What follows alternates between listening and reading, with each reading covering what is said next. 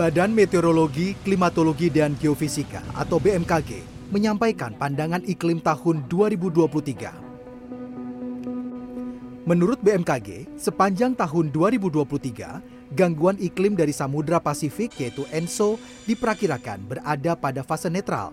Tidak terjadi La Nina yang merupakan pemicu anomali iklim basah maupun El Nino yang merupakan pemicu anomali iklim kering.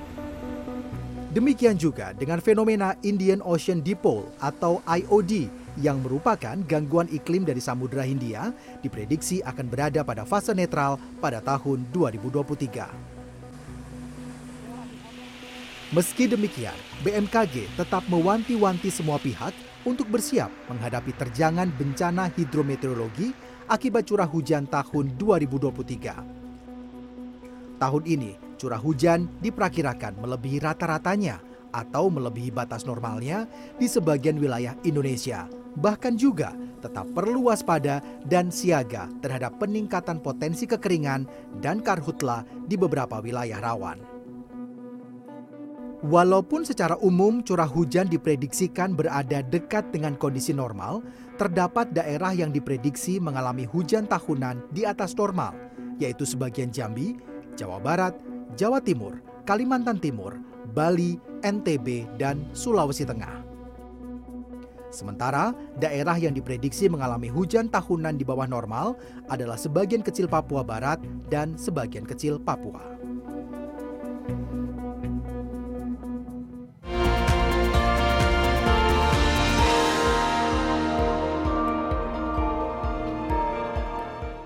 Tahun 2022 yang baru saja kita lewati diwarnai dengan hampir dari 3.500 bencana di tanah air dan 95% dari bencana ini bersifat hidro, hidrometeorologi. Jadi yang berkaitan dengan cuaca ekstrim. Kita melihat begitu banyak ya banjir terjadi, longsor, hujan yang begitu deras, angin topan dan lain sebagainya. Nah, bagaimana untuk tahun 2023 ini tentu saja apa pun informasi yang berkaitan dengan cuaca ya sangat penting kita dapatin secara akurat dan secara ya real ya aktual sehingga masyarakat pun bisa disiapkan ya dan bisa pemerintah juga bisa memitigasi bila akan terjadi misalnya bencana dan lain sebagainya dan juga tentu saja supaya kita semua itu tidak bingung ya. Apalagi berita-berita mengenai cuaca ekstrim itu tentu saja cukup menakutkan. Dan kita harus terus siap dan kita harus memiliki informasi yang akurat. Untuk itu saya sudah berada di kantor BMKG Badan Meteorologi Klimatologi dan Geofisika berbicara langsung dengan Kepala BMKG Ibu Dwi Korita Karnawati dan kita sudah cukup sering ya kalau Insight with Desi Ano ini paling rajin. Terima kasih Bertemu Mbak dengan Desi. Bu Rita, apa kabar Bu. Rita? Alhamdulillah kabar baik. Semoga Mbak Desi dan seluruh tim CNN juga baik, Iya. sehat, semangat semua. Terima kasih banyak ya dan ini tahun baru ya tahun, Tahun 2023 baru, tentu saja semangat penuh baru, dengan harapan. harapan Nah, baru. Kalau kita lihat menutup tahun 2022 bicara mengenai kondisi cuaca di Indonesia ini apa kira-kira wrap up-nya, highlights yang paling penting untuk kita ketahui, Bu Ya. Rita. Betul, 2022 eh, kita di Indonesia ini masih dipengaruhi oleh La Nina yang berdampak pada peningkatan curah hujan bulanan. Jadi bahkan mulai 2021, eh, maaf 2020, 2021 hingga 2022. La Jadi Nina- tiga tahun ya kita- Tiga tahun Iya. berturut-turut itu La Nina. Nah di akhir 2022 La Nina semakin melemah dan kami memprediksi nanti berangsur semakin lemah. Akhirnya di sekitar pertengahan tahun 2023 saat ini akan menjadi netral. Iya akan menjadi Nah. netral. Jadi setelah hampir tiga tahun, Iya. tapi se- sebelumnya mungkin bisa refresh lagi, Bu Rita. Iya. La Nina itu apa Oke, dan iya, iya, bedanya dengan El, El Nino. Nah iya, itu yang iya. harus kita. Ya, Iya, ini tiap betul. tahun mungkin kita bicara Iya. mengenai, tapi harus diulang Betul, lagi apa betul. perbedaannya Iya. dan apa dampaknya. Betul sekali. Jadi La Nina adalah anomali iklim yang dikontrol oleh eh, kondisi suhu muka air laut di Samudra Pasifik Iya. bagian ekuator uh, apa uh, tengah ekuator ya di bagian hmm. ekuator. Nah, di situ suhu muka air laut di Samudra Pasifik relatif lebih dingin, lebih dingin daripada suhu muka air laut di kepulauan Indonesia. Ya. Jadi muka air laut kita lebih hangat. Saat itu perbedaan tertinggi mencapai uh, uh, jadi suhu di Indonesia ini mencapai 29 derajat Celcius muka hmm. air lautnya.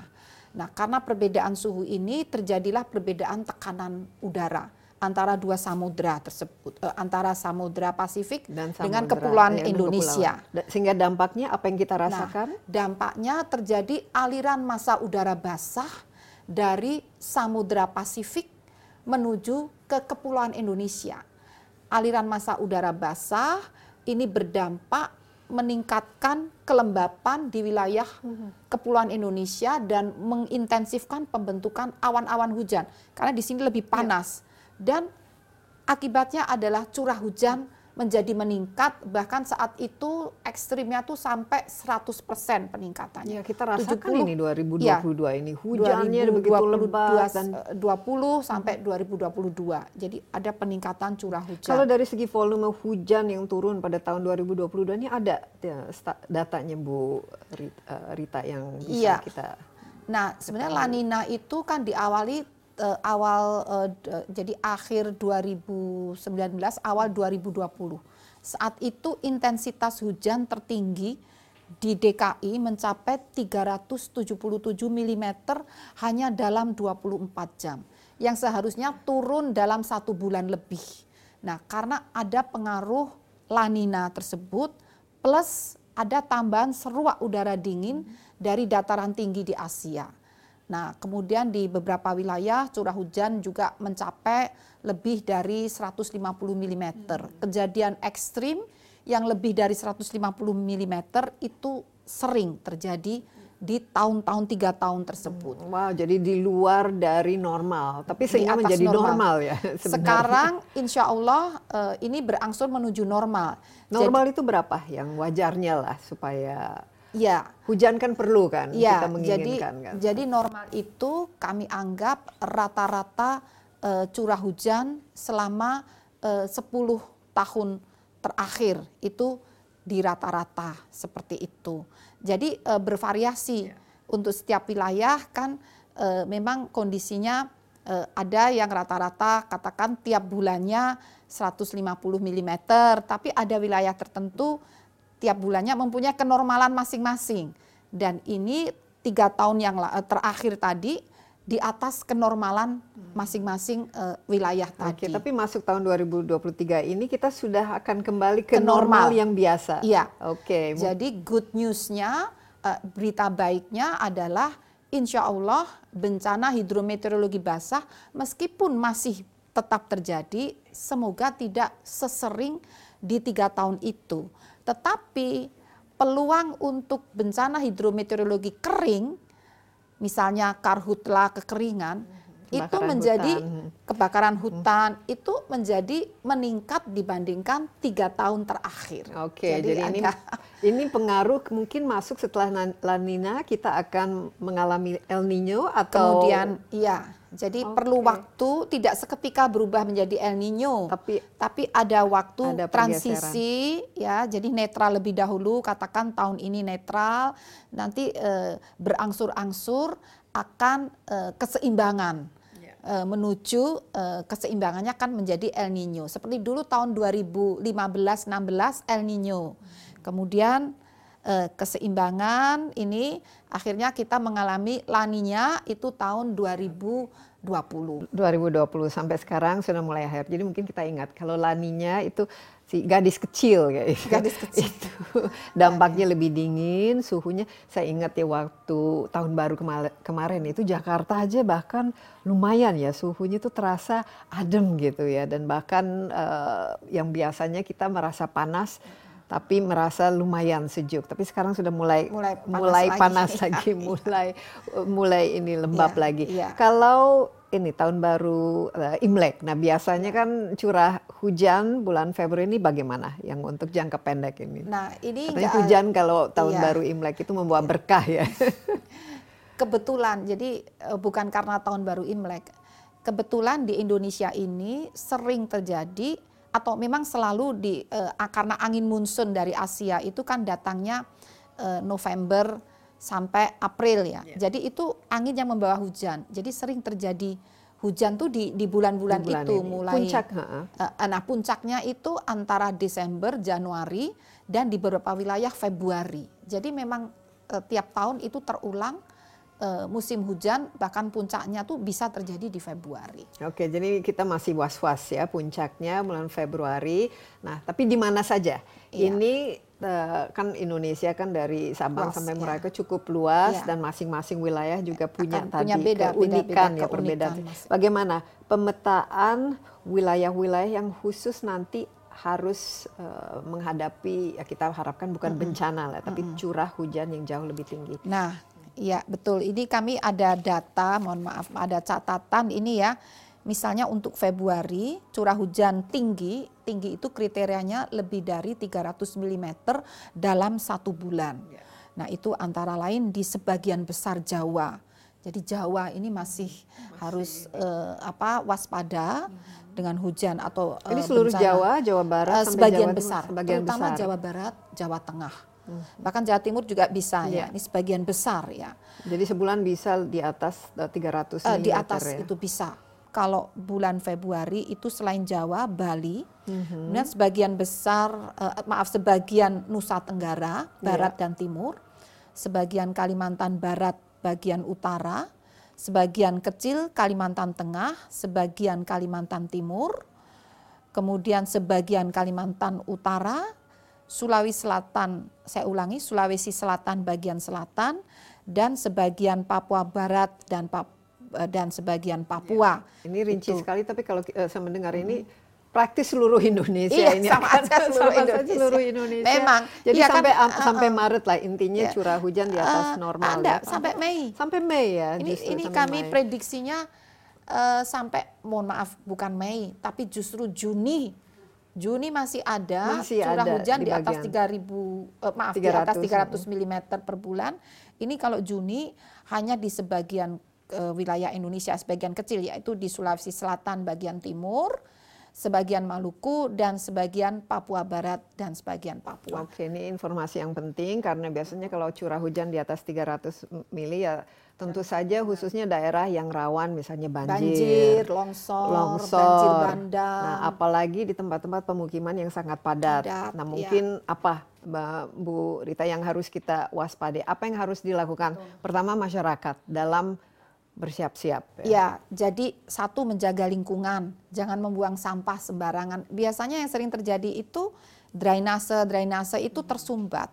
Lereng-lereng agar tidak longsor sudah dibuatkan uh, drainase pipa-pipa. Ini harus diperhatikan jangan sampai tersumbat. Hmm nanti air yang tidak bisa mengalir akan menjebol dinding dan longsor. Ya. Juga di e, bantaran sungai, e, jangan untuk membuang sampah, ini akan mengakibatkan penyumbatan. Nah, jadi mohon untuk jaga lingkungan, kemudian juga e, terus saja melakukan penghijauan. Ini peran pohon ini sangat penting. Harus menanam justru menanam, bukan menebang. Bukan menebang. lereng-lereng ya, di bukit ya. Jangan menebang dan juga ini biasanya dengan PUPR dan pemerintah daerah ini ada pengerukan-pengerukan. Kanal-kanal yang sudah banyak endapan ini di apa dikeruk itu biar kapasitasnya daya tampungnya bertambah. Uh, uh, bertambah. Mhm. Nah, dan juga ini terus memonitor perkembangan cuaca yang disampaikan oleh BMKG agar kita bisa membudayakan untuk beradaptasi terhadap cuaca. uh, akurasi uh, mendekati 90%. Jadi sekitar 87 89 itu. Dan akurasi itu ternyata sama dengan negara lain. Kita pikir Indonesia ini uh, kurang akurat saya baru jalan pernah dengan rekan Amerika, rekan UK. Ya memang begitu namanya cuaca nggak ada yang akurat 100%. Di mana-mana kurang lebih sama. Jadi yang membedakan adalah intensitas uh, intensitasnya ya dan rasa kenyamanan kita biasanya ah kemarau pasti nanti ada hujan masih bisa cocok tanam eh tiba-tiba nggak bisa sekarang nah. eh tiba-tiba kering nggak ada air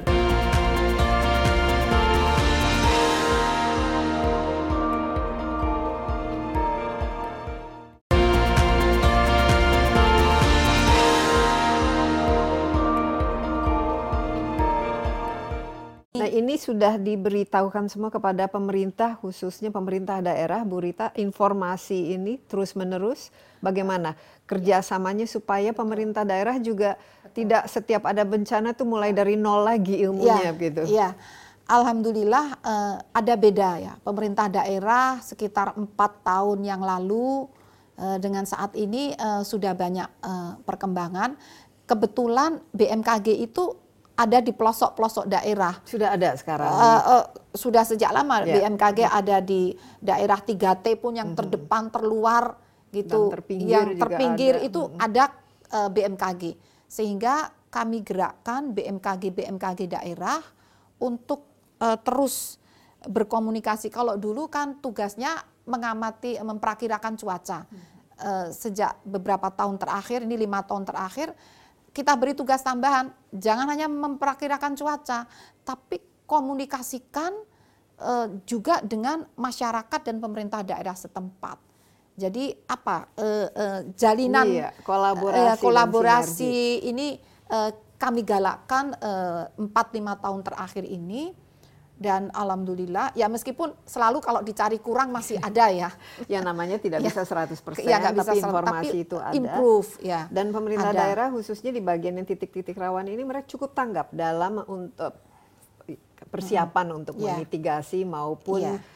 yang tadi misalnya iya. sungai-sungai ya. yang ya. harus dikeruk ya. atau sungai yang harus dibersihkan dari sampah dan juga penghijauan ini sudah uh, Bu Rita uh, mu, cukup uh, tanggap sudah, uh, cukup karena informasi lah. tanpa ada ya. follow up kan juga tidak ya. terlalu berguna. Uh, minimal uh, dengan informasi kami pemerintah daerah mengeluarkan uh, surat keputusan gubernur atau bupati mengatakan siaga siaga atau waspada uh, bencana hidrometeorologi dengan surat keputusan itu itu yang menggerakkan eh, pihak-pihak uh, terkait misalnya dengan PUPR untuk melakukan pengerukan karena pemerintah daerah uh, uh, biasanya terus bekerja sama dengan PUPR, tidak tidak sendiri ya, ya untuk uh, dinas terkait karena fasilitasnya kan juga ya, dari pemerintah apa, juga uh, yang mereka. Ya, uh, jadi biasanya langkah awal itu kepedulian adalah dengan pernyataan bahwa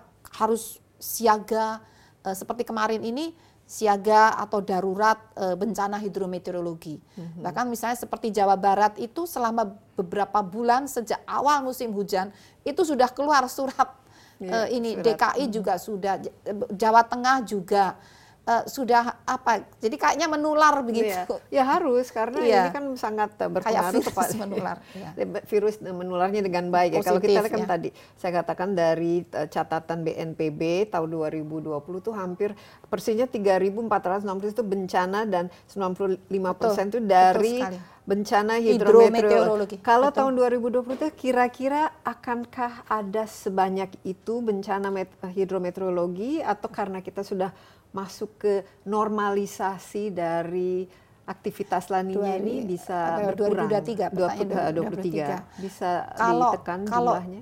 kalau dari segi bencana hidrometeorologi basah harusnya berkurang. Harusnya berkurang karena ya? curah hujannya uh, relatif menjadi menurun dibandingkan tiga tahun terakhir, terakhir. Harusnya. harusnya. Tapi kita lihat nanti faktanya. Namun kalau bencana hidrometeorologi kering kami khawatir kalau kita tidak siaga itu akan meningkat karena eh, keringnya dan suhu juga semakin meningkat dan curah hujan semakin menurun. Okay. Dikhawatirkan di musim kemarau okay itu peluang terjadinya kekeringan dan kebakaran lahan hutan itu mendekati seperti tahun 2019.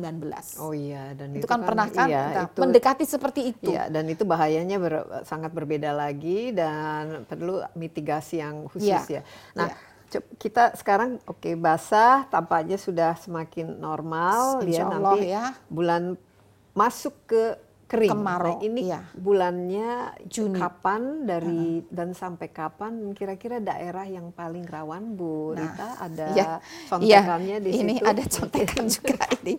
Jadi Juni eh, sebelum masuk ke Juni, Februari dikala sebagian besar wilayah Indonesia ini musim hujan mengalami apa banjir, longsor dan sebagainya. Justru di wilayah Riau dan uh, sebagian Sumatera Utara ini justru mengalami kemarau. Hmm. Jadi mengalami musim kemarau dua kali tidak hanya pertengahan tahun tapi juga awal tahun Februari. Jadi sekarang ini justru kemarau di Riau dan di uh, Februari nanti. Jadi ini akan mendekati itu. Yeah. Uh, poinnya adalah karhutla uh, biasanya ini uh, terjadi. Ya, jadi nah, ini yang harus diantisipasi. Nah, uh. di Sydney apalagi kalau di daerah yang istilahnya masyarakatnya atau di situ ada pertanian, perkebunan yang suka ya, membakar lahan ya, dan lain sebagainya uh, harus pindah ya. Harus uh, apa ya kita sama-sama menjagalah jangan terlalu mudah menyulut api gitu ya. Misalnya jalan sambil buang puntung itu jangan karena itu bulan-bulan berisiko untuk mudah mengalami kebakaran lahan. Iya, nah, jadi jangan membuka lahan dengan membakar iya, lahan uh, uh, dan iya. mau tidak mau juga pemerintah daerahnya harus siap-siap iya, untuk iya, perlu pengawasan, ya perlu okay. penjagaan pengawasan. Jadi Februari ini di khusus Februari, Sumatera Utara, iya, Sumatera dan, Utara tapi yang setelah bulan Juni ini, nah kita masuk ke nah, bencana ke hidrometeorologi iya, kering. Kering. Nah ini yang terkena juga hampir merata, terutama di Jawa, di sebagian Sumatera yang ini langganan ya dari hmm. tahun ke tahun ya hampir merata Sumatera, kemudian Kalimantan juga Kalimantan juga, kan? juga sering kebakaran di ya, situ. Terus uh, Nusa Tenggara. Nusa Tenggara itu juga kalau dalam peta itu coklat itu. Coklat itu artinya keringnya agak agak parah ini. Nusa Tenggara Barat, Timur ya, kemudian sebagian wilayah Indonesia Timur. Jadi ya hampir melata, tapi yang ekstrim itu tadi di Jawa, Nusa Tenggara, sebagian Sumatera, kemudian Kalimantan, dan sebagian Sulawesi. Nah, Seperti apa itu. yang membedakannya dari musim kering biasa lah kan biasanya hmm. kalau kita Indonesia ini eh, dua musim lah musim hmm. hujan atau musim kering tapi kalau normal hmm. kan semua bisa dalam batas-batas normal hmm. dan hmm. bisa diantisipasi yang hmm. membedakannya sehingga menjadi bencana kemarau atau bencana kekeringan itu apa apa yang definisikannya sehingga ini menja harus menjadi perhatian uh, khusus khusus untuk tahun 2023 yang membuat kami e, mengingatkan agar lebih waspada. Kita ini sudah terbiasa tiga tahun mengalami musim kemarau basah. Musim kemarau tapi basah. Basah. Itu karena El Nino, eh ya, sorry, El karena La Nina, sorry, tadi. maaf, ya. La Nina. Jadi musim kemaraunya itu basah. Saat musim kemarau di bulan Juni, Juli, Agustus, itu masih ada hujan. Masih, masih hmm. bisa tanam, masih bisa hmm. panen, dan kita sudah merasakan selama tiga tahun. Hmm. Ini kan ada uh, nyaman gitu yeah. ya, tiga tahun yang harusnya kering ini. Tiba-tiba mendadak mulai tahun ini, tiba-tiba kembali seperti kurang tahun lebih 2019. Tiba-tiba air yang biasanya tiga tahun berturut-turut hujan di bulan Juni, kok tiba-tiba sudah sangat minim. Hari tanpa hujannya makin bertambah ya.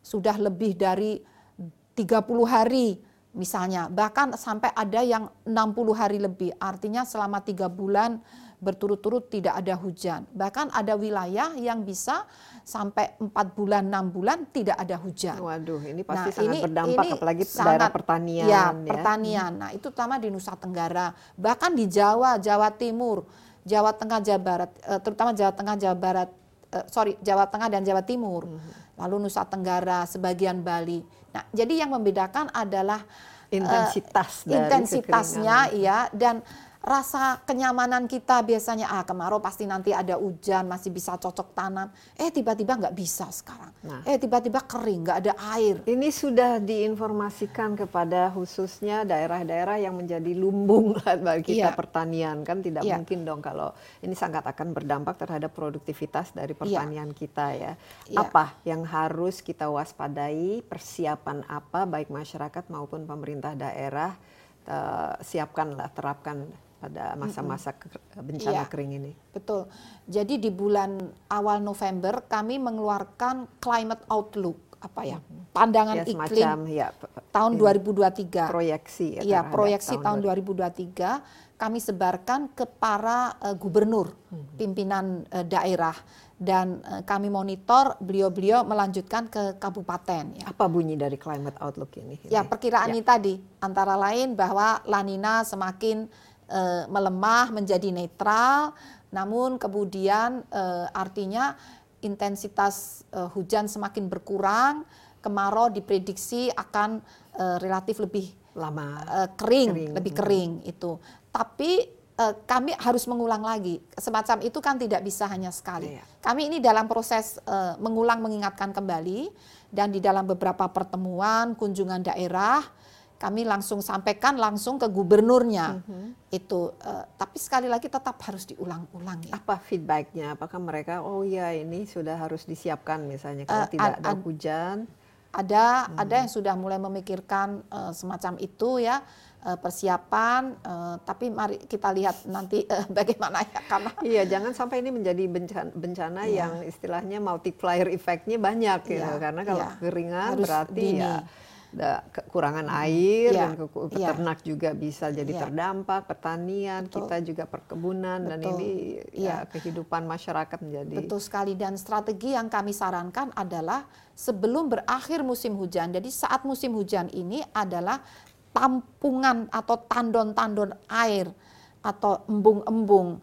Intinya tuh air hujan tuh jangan dibiarkan langsung lari ke sungai ke laut. Jadi itu kita tabung. Ditabung agar nanti di musim kemarau itu menjadi tabungan untuk bisa eh, berbagai kepentingan, tidak hanya air minum tapi juga untuk pertanian. Nah, jadi konsepnya adalah memanen air hujan di saat musim hujan saat ini. Itu dipanen dan juga di lahan gambut ini juga eh, sudah ada badan restorasi gambut, itu Gambut, ada. Nah, beliau-beliau eh, sangat concern. Bahkan sudah ada teknologi yang beliau beliau terapkan bagaimana membasahi lahan gambut sebelum musim kering akumulasi hujan yang jumlahnya kurang lebih sama itu turunnya hanya dalam beberapa hari atau beberapa bulan. Jadi katakan hujan satu bulan turun dalam satu hari. Nah itu kejadiannya eh, itu yang dikatakan ekstrim. Jadi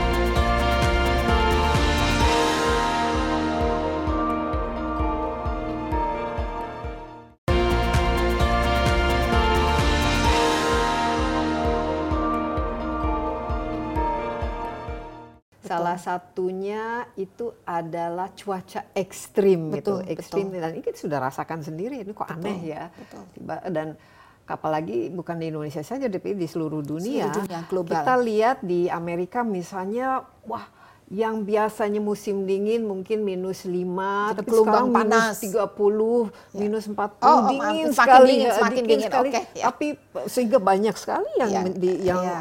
beku kan Iya, itu iya. dan sementara eh, di Eropa misalnya salju yang biasanya di atas eh, pegunungan Alpen itu malahan berkurang. Nah ini definisi dari cuaca ekstrim itu sebenarnya bagaimana ya?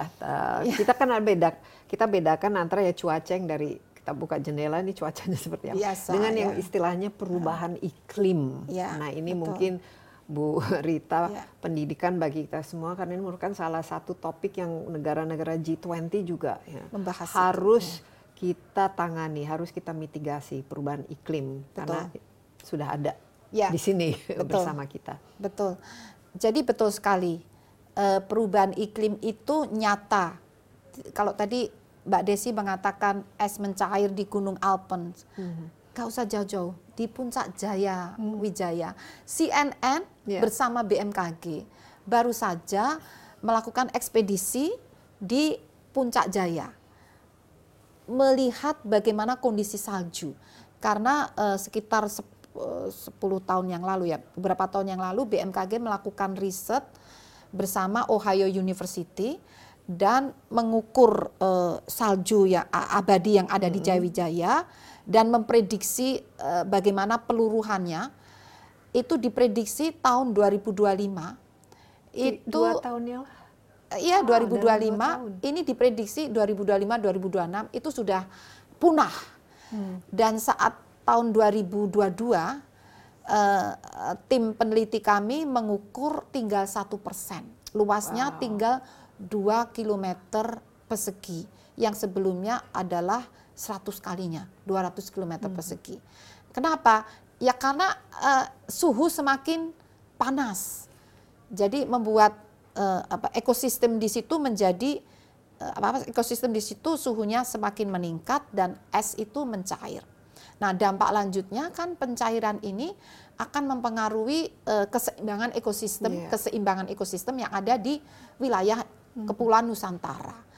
Ya antara lain adanya uh, ini uh, perubahan cuaca, uh, anomali cuaca, anomali iklim, ya, dan nanti ujung-ujungnya kenaikan muka air laut, wilayah menjadi semakin sempit, ya, dan yang paling jelas terlihat data dari BMKG selama 30 tahun terakhir itu kita lihat eh, perubahan tren ya. Jadi sekitar uh, dulunya uh, apa kejadian ekstrim itu ada ada periode ulangnya itu uh, uh, beberapa tahun, katakan 10 tahunan hmm. gitu ya. Sekarang uh, uh, uh, ya periode hmm. ulangnya.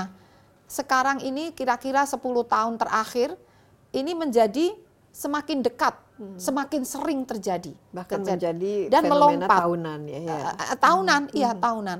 Dan kejadiannya melompat rekornya tuh ta, uh, tanggal 1 Januari tahun 2020 itu menjadi 377 mm dalam 24 jam. Ya, dalam satu hari. Iya. Yang seharusnya itu hujan uh, periode ulang uh, uh, 100 tahun. Tapi itu baru beberapa tahun yang lalu uh, terjadi peak apa puncak ekstrim sebelum sampai 100 tahun sudah terjadi lagi yeah. dan puncaknya melompat yeah. sampai tiga, hampir 400 mm. Sebelumnya kan hanya sekitar 200 hmm. mm. Jadi biasanya fenomena yang bisa kita lihat bahkan sekali sekali dalam satu abad atau satu dekade satu, satu itu dekade. sekarang bisa kita lihat dalam ya per tahun. Uh, Ini yang saya dengar juga uh, yang di Himalaya ya, ini kan ya. esnya kan sudah Juga mulai semakin mencair. Nah, ini sumber dari air bersih wilayah itu itu kan dari jadi tiap habis. ya sudah jadi habis. Nah, ini kan pasti implikasinya terhadap kebutuhan ekosistem, ekosistem ya. kebutuhan air bersih. Ya. Nah, fenomena apa lagi yang harus kita waspadai? Kalau tidak salah katanya akan ada ini heat wave ya. Kalau ah. di di bagian uh, barat Benua sekarang justru cold wave jadi tiba-tiba cuacanya drop ya. Hmm. Katanya di Indonesia justru ada kemungkinan suhu kita meningkat. Ini kan cukup menakutkan juga ini karena iya. kita sudah sekarang saja sudah panas. Iya. Nah, ini dari pre prediksi atau proyeksi teman-teman klimatologi di BMKG. Waktu itu dikerjakan tahun 2019. Hmm. Berdasarkan data tahun 2016, diproyeksikan tahun 2030 suhu udara ini akan meningkat uh, kurang lebih setengah derajat Celcius di tahun 2030 dan kelembapan udara itu akan menurun 20 persen. Nah itu tadi dampaknya apa? Diprediksi dampaknya berupa semakin seringnya kejadian uh, anu uh, meskipun curah hujan tidak terjadi peningkatan secara signifikan, tetapi akumulasi hujan yang jumlahnya kurang lebih sama, itu turunnya hanya dalam beberapa hari atau beberapa bulan. Jadi katakan hujan satu bulan turun dalam satu hari. Nah itu iya. kejadiannya eh, itu yang dikatakan ekstrim. Makanya jadi kriteria jadi bencana ya. Jadi yang, bencana. Yang biasanya tidak banjir, uh, jadi mau tidak jadi, mau banjir ya. dan banjirnya banjir rob misalnya banjir bandang. Banjir bandang, banjir uh, genangan itu juga. Dan kriteria ekstrim menurut uh, kami ada standarnya kalau untuk hujan ekstrim itu apabila curah hujan melampaui 150 mm dalam satu hari. Hmm. Melampaui 150 mm. sekarang tadi disebut sudah 377 mm. Berarti itu berapa kali ekstrim itu? Iya. Dua kali lebih hampir tiga kali ekstrim. Iya, nah, ini new ini, normalnya. Ya, nah, new nah dampaknya terhadap peningkatan suhu ini kan kalau kita bicara mengenai perubahan iklim itu, kenapa setiap negara harus punya target menurunkan gas rumah ya, kaca ya, ya. supaya suhu di planet bumi ini ke peningkatannya bisa direm di bawah satu ya. setengah derajat. Ya. Nah ini mungkin tahun 2030 ya tahun dan ya. kalau bisa kita uh, sama sekali tidak lewat ya, ya dari ya. uh, satu setengah ya. derajat itu. Uh -uh. Nah kelihatannya. Kelihatannya. Soalnya kalau di atas dua derajat ini mungkin kita ingatkan kembali apa yang terjadi kepada planet bumi ini kalau suhu rata-rata itu meningkat lebih di atas dua derajat. Walaupun dua derajat itu kedengarannya tidak terlalu hmm. Tapi itu besar ya, itu tapi besar kalau untuk pengaruhnya itu sangat sangat besar dua derajat. Signifikansinya. Itu tadi kalau suhu semakin panas kan ini jadi uh, daur apa uh, proses hidro hidrologi siklus hmm. siklus hidrologi ini kan menjadi uh, semacam uh, dipercepat ya. Iya. Engine-nya. Jadi uh, siklus kan misalnya dari penguapan, suhunya makin meningkat kan penguapan makin semakin intensif. intensif. Ya awan-awan hujan turunnya semakin uh, bertambah ya. Hmm. Dan uh, kapasitas kita untuk bisa menampung air yang disentorkan seketika ini kan juga terbatas ini. Hmm. Nah, kemudian juga uh, selain curahnya bertambah, turunnya itu juga tidak merata. Hmm. Jadi yang harusnya turun selama beberapa, bulan, uh, beberapa hari itu sekarang dalam dipaksa satu hari. Satu hari. Hmm. Ini, kan juga menjadi uh, double ekstrim ya. Dulu tuh kan satu provinsi satu cuaca. Ingat waktu kita anak-anak, satu provinsi satu cuaca. Sekarang satu kecamatan satu cuaca.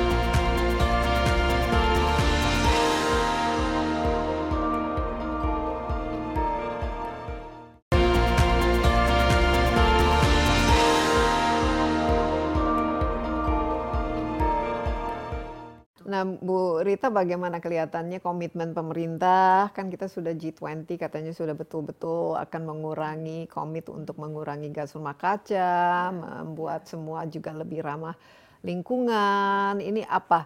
The, karena harus betul-betul disesuaikan kan dengan kebutuhan uh, ini uh, iklim yang kita ya. hadapi sekarang. Betul.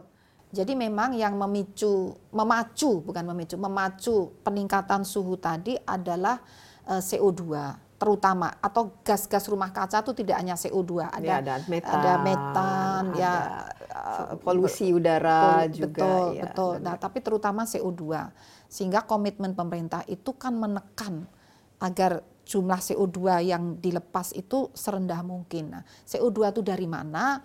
Kan antara lain kan dari uh, apa pembakaran fossil fuels iya. itu. Kalau di Indonesia ya, juga ini dari ya, kebakaran hutan, hutan kan, dan juga hutan, gambut, juga gambut itu hutan gambut, liar. pendabangan ya huta, uh, karena uh, asimilasi dari hijau daun merubah CO2 menjadi O2 itu semakin berkurang. Nah, sehingga komitmen pemerintah Indonesia tentunya adalah penghutanan kembali. Ini penghijauan insya Allah tidak hanya hutan tetapi sekarang mangrove. Mangrove, ya. Itu benar-benar digalakkan bahkan G20 itu yeah. mangrove upaya Indonesia dalam uh, ini menghutankan mangrove kembali ini kayaknya uh, cukup di direspek oleh Indonesia negara. lah satu-satunya sebenarnya yang memiliki ya ini ya, hutan uh, mangrove mangrove-nya menciptakan itu. ekosistem mm -hmm. yang nah, baru gitu. Betul betul selain gambut dan juga selain penghijauan uh, hutan kota, hutan yang sudah gundul itu memang penting sekali. Kemudian juga uh, pemerintah kita kan anu ya mulai ke arah energi uh, terbarukan, terbarukan ya non fosil iya. itu mulai digencarkan. Iya. Saya lihat kita uh, harap lebih lebih ini lebih, lah, lebih, ya, lebih gencar lebih, lagi ya. karena ya semoga ya, uh, harus ada memang komitmen secara uh, secara keseluruhan. Keseluruhan, kan? ya, ya betul. Jadi saya rasa itu yang harus terus dilanjutkan agar eh, CO2 itu bisa ditekan. Kebetulan tugas BMKG itu kan memonitor mm-hmm. bagaimana uh, laju perkembangan CO2 di udara ambien, artinya udara yang belum tercemar. Nah, bagaimana? Nah, Mungkin. ini kalau sampai udara yang belum tercemar pun lajunya sudah mengkhawatirkan, itu kan berarti masih apalagi banyak daerah atau bagian yang masih belum tercemar di. Uh, ada Eh, kami mempunyai tiga stasiun untuk pengamatan Indonesia Barat itu di hmm. mungkin kapan-kapan dengan iya. Mbak An. Uh, di Koto Tabang, Bukit Koto Tabang itu di hutan yang masih perawan gitu ya, hutan masih uh, uh, apa asli. Di situ kami melihat laju uh, perkembangan CO2 ini yang awalnya di tahun 19 uh, di tahun 2004 itu sekitar 370 ppm 370-an ppm. Di tahun 2021 itu mencapai atau saat ini mencapai 400 eh, sekitar 410 ppm. Jadi ada peningkatan oh, memang. Kok dari kok bisa ya? Mungkin di situ ada apa? Itu padahal uh, uh, padahal itu ambien tidak iya. ada pencemaran. Namun justru ini kan secara mungkin global. dari ya mungkin Uh, karena menular Jadi dari secara tempat lain. ya kan terimbas dari pencemaran ini dan stasiun semacam itu di dunia ini hanya sekitar 30-an stasiun. Satu ada di Indonesia. Nah, poinnya adalah artinya kita ini memang eh, harus yakin bahwa eh, pipi apa CO2 itu memang benar-benar terjadi meningkat meskipun bukan di lokasi yang tercemar tapi terdampak Iya. juga. Idealnya kan justru berkurang kan. Iya, iya, Ya. tapi ini ini Kan ini sebagai Iya. indikator bahwa kita telah melakukannya dengan yang benar kan untuk Iya, mengurangi iya. emisi. Nah, dan ini peningkatan secara global itu terjadi. Hmm. Jadi rata-rata peningkatan di Indonesia sedikit di bawah rata-rata global. Jadi kita masih masih eh, apa ya di Padahal bawah kita ambang. kan jantung dari Iya, hutan tropis, tropis, ini kan iya. ada harusnya kita tuh Heeh. penyumbang oksigen yang paling betul, besar kan. Betul. Nah, betul. Mengkhawatirkan Nah, juga betul. kalau begitu. Dan itu yang menjadi indikator kalau ada karhutla itu itu kita pantau terus. Kalau itu sampai berubah berarti kan harus benar-benar kita eh, eh, berupaya mati-matian untuk menekan CO2. Tapi pernah dulu terlampaui melampaui rata-rata dunia hanya sekali saat karhutla tahun 2015. Itu pernah terlampaui, tapi setelah itu drop turun lagi turun dan masih di bawah rata-rata dunia. Tapi kita harus kerja keras untuk menjaga. Iya. Seperti Justru kita itu. harusnya menjadi contoh karena kita Contoh dunia, bisa iya. menghasilkan ya eh, oksigen. oksigen ya. karena jantung apa Iya, paru-paru bukan paru-paru. jantung paru-paru dunia. Paru-paru dunia. Ya, paru-paru dunia. Ada di sini. Iya. Nah, ini semua informasi khususnya dari BMKG dan ini kan tadi bekerja sama katanya dengan internasional. Kan Iya. mungkin bisa cerita perkembangan teknologinya seperti apa sekarang dan setahu saya kan ini teknologi untuk memantau cuaca dari hari ke hari kan semakin canggih ya. Te- Satelit-satelit pemantau Iya, betul. eh, iklim dan cuaca itu kan semakin banyak. Ini bagaimana dari Indonesia sendiri? Apakah kita tadi bisa sama lah informasi yang Ya. kita produksi Ya. dengan informasi yang Ya. dari ini, Dari luar, ya. dari apa Indian eh, NOAA NOAA, dan- ya dari Amerika dari ya Amerika. NOAA. Eh, kemudian juga dari UK, Nah, ini. dari Jepang ya. Bagaimana? Karena keakurasian informasi dan ketepatan Betul. serta current ya, Ya. supaya masyarakat nggak bingung. Ya, betul. Jadi begini, eh, fenomena cuaca di Indonesia ini eh, berbeda dengan fenomena seperti di Amerika, ya, terutama di Amerika, eh, kemudian daratan Eropa. Bedanya apa? Kita ini benua maritim, kepulauan. Kepulauan eh, lautnya lebih luas Lebih banyak daripada dari daratannya. daratannya. Ini ini bedanya Ya. signifikan. Kemudian di antara dua benua yang justru musim hujan itu akibat pengaruh adanya benua Asia yang membawa apa angin dari benua Asia yang membawa uap air ya dari Samudra Pasifik. Nah, kemudian di antara dua samudra.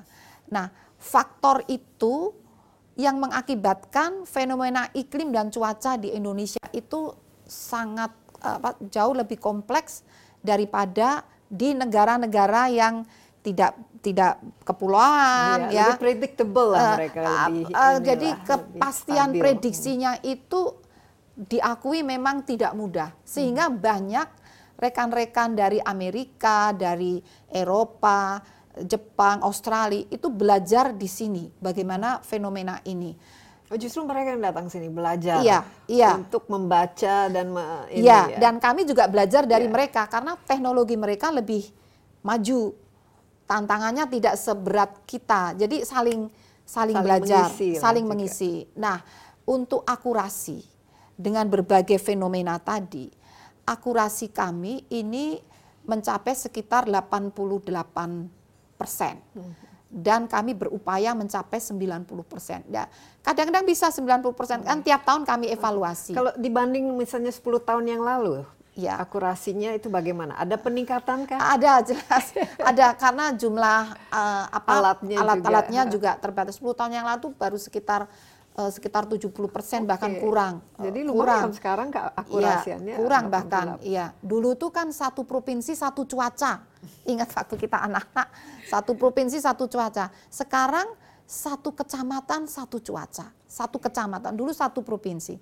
Dan kami sedang mengupayakan peningkatan teknologi satu desa satu cuaca. Nah itu teknologi apa yang digunakan ini? Pemodelan numeris, mathematics, hmm. secara mathematics, kemudian di apa diasimilasi atau dikombinasikan dengan data uh, observasi dari satelit, kita dari radar satelit apa ya khusus untuk pemantauan cuaca, cuaca ya. di Indonesia ini? Kami uh, menggunakan punya kita atau uh, bukan, punya bukan teman-teman uh, uh, di negara uh, lain? Dari Jepang. Jepang. Dari Jepang. Sebetulnya 8 yang mungkin sekarang masuk di BRIN itu bagus. Ada satelit cuaca juga, ya.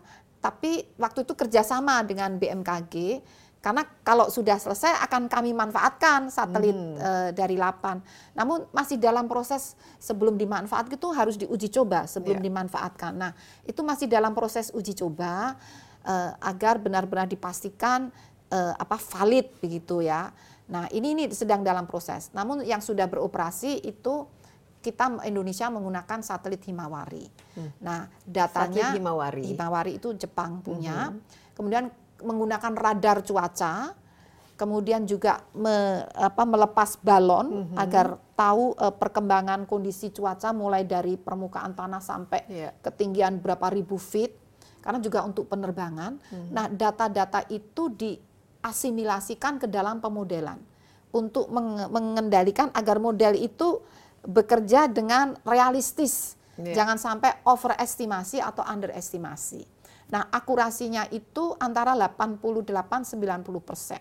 Jadi ada kemungkinan meleset 10 sampai 12 persen. Tapi idealnya dikurangi ya, jadi uh, idealnya uh, 90 persen itu udah menurut teman-teman di luar sana 90% itu udah Sudah hebat banget. banget. Karena di sana pun juga sering meleset. Iya. dia bilang, ah sama aja dia bilang gitu. Karena memang sulit menurut iya. mereka apalagi dengan perubahan iklim ini yang mereka begitu mengatakan drastis ya. Iya, dan iya. banyak sekali sekarang ya ini cuaca ekstrim dan tiba-tiba iya, entah iya. yang betul memang nggak ada angin, nggak ada mm -mm, hujan tiba-tiba ada mendadak ini, mendadak iya. misalnya hujan es turun iya, di tempat iya. yang atau salju turun di tempat ya. yang mungkin jarang melihat nah, salju kan nah, fenomena-fenomena betul betul. Ini. Nah kemarin kami baru saja uh, mengunjungi di mana di Colorado, mereka sudah memprediksi ini uh, tiga hari lagi akan salju turun ekstrim, udah siap-siap. Ternyata nggak ada yang turun. Oh, ya. Kita Dia juga bilang, sempat kan di cuaca iya, ekstrim, nah tapi iya, ternyata iya, tidak ta terlalu. Tapi bagi mereka nggak ada yang protes, nggak ada hmm. yang komplain komplain kalau ternyata turun malah nggak diberitahu. Iya. Tapi kalau diberitahu ternyata tidak, harusnya mereka kita bisa menerima. Iya, mereka bisa. Men jadi kan saya juga mempelajari masyarakatnya. Hmm. Eh, ini nggak jadi turun, gimana? Ada yang protes nggak? Ah, udah biasa gitu, nggak ada. Anu udah memahami gitu. Jadi superkomputer ini dibutuhkan untuk perakiraan uh, pemodelan dan perakiraan cuaca, iklim, dan juga untuk uh, peringatan dini, termasuk gempa dan tsunami.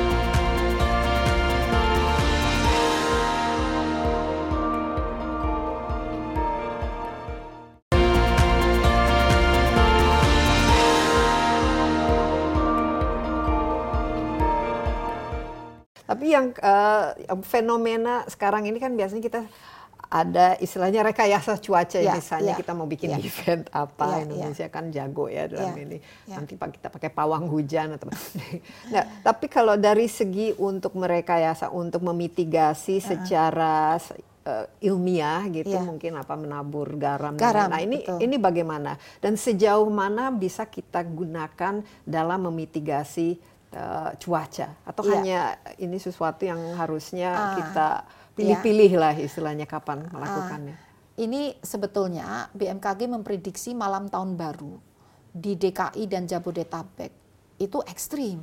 Hmm. Dari numerical modelingnya itu ya. ekstrim. Artinya wah ini bisa terjadi bencana, ya. bukan tidak bisa merayakan, tapi kontennya bisa terjadi bencana. Sehingga BNPB, BMKG, BRIN TNI Angkatan Udara dan Kementerian Perhubungan. Kementerian Perhubungan juga hmm. khawatir nanti arus mudiknya kan kacau kalau jalan tolnya banjir.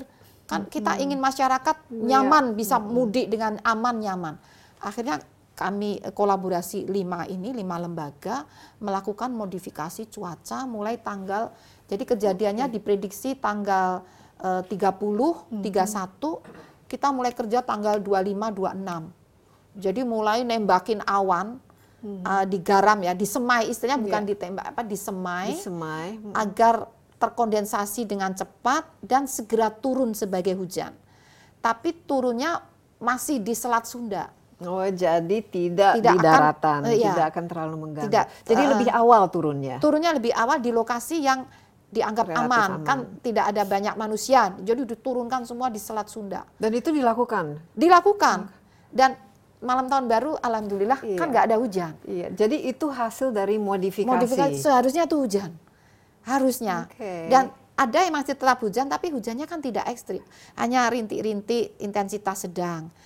Uh, jadi di wilayah Jabodetabek ya terutama uh, terutama mana itu DKI. Jadi ini salah satu contoh di mana kalau betul-betul kolaborasi, kolaborasi dan membaca data ya, dan memprediksi data. dengan ya. akurat, ya. kemudian dilakukan tindakan untuk nah, mitiga, nah, dan ya. modifikasi. Modifikasi ya, dan sebenarnya modifikasi. tol Cipali itu udah diprediksi kita kan meninjau ke lapangan, air itu udah udah sampai ke bibir. Hmm jadi air sungai sebelum ada hujan itu sudah mau mencapai Karena bibir meluap, jalan ya? ini udah harusnya meluap kalau ada hujan. Nah makanya Pak Menhub langsung ini harus dicegah ini nggak oh, boleh jalan tolnya banjir. Wow kita kerja itu hujan yang mau turun di tol Cipali itu dipaksa turun di tadi di Laut Jawa atau di Selat Wah, ternyata ini ya, betul. Ya, ya. Tapi semoga anulah. Uh, iya. Yang penting tidak ada korban, orang mudik lancar dengan aman. Itu bagi kami udah hadiah iya. yang luar biasa. Namun waktu itu kami uh, belum berhasil mencegah yang di Jawa Tengah. Pesawatnya kurang. Pesawat. Wah ini mana ya. dulu ini Jabar, uh, Jabodetabek atau kita udah bisikin Pak Ganjar ini mau ekstrim ini siap-siap ini jadi Pak Ganjar sebetulnya udah siap juga ya. Tapi kan ekstrimnya terlalu ekstrim. Yeah. Tapi setelah Jabodetabek ini beres, kita bergerak ke Jawa Tengah. Karena Jawa Tengah kan parah itu. Tapi tetap terus kita kejar ya. Jawa Tengah, Jawa Timur, sampai Makassar. Iya. Nah Jadi, itu minimal kita bisa lah memitigasi mengurangi, mengurangi, keekstriman ya, itu mengurangi. tapi tentu saja kan memerlukan resource ya resource nah yang... ini kita resource-nya yang uh, kami belajar kayaknya harus ditingkatkan resource-nya karena ekstrimnya melampaui kapasitas yang ada saat ini. Tapi ke depan ini kan pasti kerjasama dengan bukan saja ya dengan BRIN, BRIN dengan ya. pemerintah. Ya, teknologinya BRIN. Uh, ya, tapi juga dengan inilah teman-teman dari dunia internasional apa-apa hmm. saja kira-kira untuk tahun 2023 dan ke depan ini dari segi teknologi ya. yang bisa Betul. kita dapatkan. Iya. Dari dunia internasional kami ini sedang mempe, uh, uh, bekerja sama untuk ini memperkuat superkomputer jadi superkomputer ini dibutuhkan untuk perakiraan uh, pemodelan dan perakiraan cuaca, iklim dan juga untuk uh, peringatan dini termasuk gempa dan tsunami. Nah, ini uh, bekerja sama dengan uh, dunia internasional.